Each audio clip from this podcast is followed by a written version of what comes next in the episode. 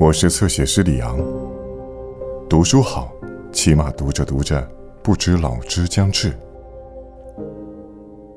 永远不要对人妄加论断，你永远无法知道谁能够以及谁愿意帮助你，除非你向他们开口。有些人所谓的好感，只是表现在嘴上；有些人的好感，则会在事情发生时用行动来表达。这可以成为一个判断朋友的标准。真正的朋友是行胜于言的。威尔施瓦尔贝，生命最后的读书会。星期天，母亲整天都昏迷着。大卫进入房间的时候，母亲坐了起来，面带微笑。他也会在我们向他发问、表达对他的爱时微笑。我们始终陪在他身边。我第一次把他送给我的生日礼物——那件奶油色的毛衣穿在了身上，我想他可以认得出来。当我坐在他身边时，他用手抚摸着毛衣笑了。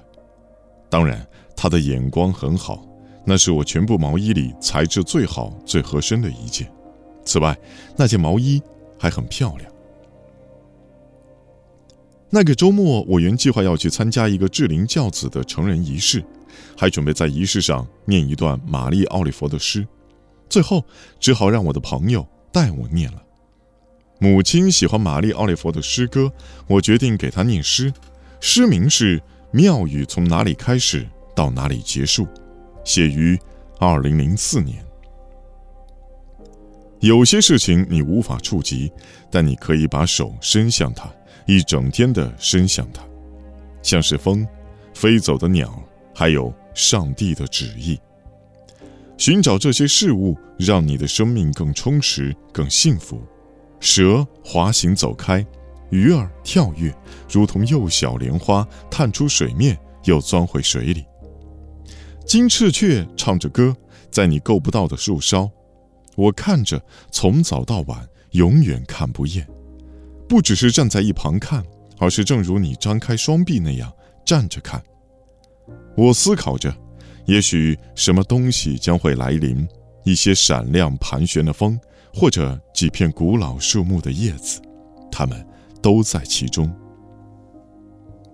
现在我要告诉你真相：世间万物即将来临，至少将离你我更近，真挚的靠近，就像小口吞食的金丝眼睛的鱼，不再盘旋的蛇，就像金翅雀。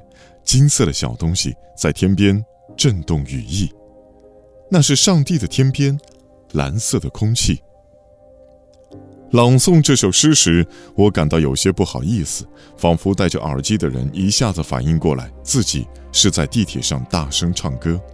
而我宁愿相信，在我念到上帝的时候，母亲似有所感般激动地动了下眼睛。念完诗，我环顾了一眼母亲的卧室，还有母亲。她现在好像很安静的休息，但她沉重的呼吸表明，她所剩时间已经不多了。她的身边全是书，一整面墙、床头柜、枕边也都放着书，有斯特克纳、海史密斯、托尔斯曼、拉森、班克斯、巴贝里、斯特劳特、内米洛夫斯基、禁忌祈祷书和圣经。书籍五彩缤纷，有瓶装书，有精装书，有缺了书皮的，还有从不曾有书皮的书。这些书伴随着母亲，也成了母亲的老师，他们是母亲的指引者。看着这些书，如同看到了自己。他明白前面等待他的将是永生。我那无一丝生气的电子阅读器，可以给母亲带来这些安慰吗？我还留意到一些特殊的书。他们大概是准备在我们下次读书会读的，他们排成一列，和别的书分开放着。妹妹进来替下了我，这对母亲会是莫大的慰藉。妹妹和母亲在泰国难民营共同工作时建立的情谊，早已不仅仅是母女关系那么简单。哥哥为母亲念诵圣经，他和妹妹都向母亲报告了孙子孙女的情况。父亲和母亲待在一块的时间最多。他说，他和母亲回忆了两人一起度过的时光，说和他在一起是一次如何不得了的冒险。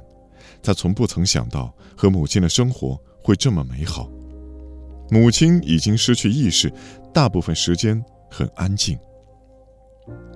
在我陪伴母亲的几个小时里，我和她谈论着我们共同读过的书、书的作者，还有书里的人物，我们最喜欢的段落。我对她保证，这些感受将和别人分享。我对母亲说：“我爱她。”九月十四日凌晨三点十五分，母亲去世了。牧师和我们说，母亲很乐意在半夜过世。约凌晨两点，我回家去洗澡。母亲停止呼吸时，身边陪伴的是妮娜。妮娜给我打电话，我飞奔而至。哥哥也赶来了。他才吃过安眠药，形容憔悴，但他像平常一样，始终待在那儿。我们每个人挨个和母亲的遗体待了片刻。早上，妹妹和我等着人把母亲的遗体运走。道格和父亲不愿意目睹，因此他们去了小餐馆吃些东西。妮娜和我把窗户打开，让母亲的灵魂能得以离去。那时，我看到一束光线射到妮娜画的一张小菩萨像上。这幅小画被母亲挂在一个光线可以照到，而且躺在床上就能看见的地方。那是一尊美丽的青绿色菩萨，熠熠闪光。那本《每日的力量》放在母亲的床边。九月十一日星期五那一页还夹着书签。我先看那一天圣经的段落，那是全书中最简洁的，仅四个字：“天国降临。”接着我又把那一页剩下的内容看完。页末是约翰罗斯金的一句名言：“假如你不愿祝福他的王国，那么不要为之祈祷；假如你愿意，不能只靠祈祷，还必须为之努力。”我相信这是母亲阅读生涯的最后一个句子。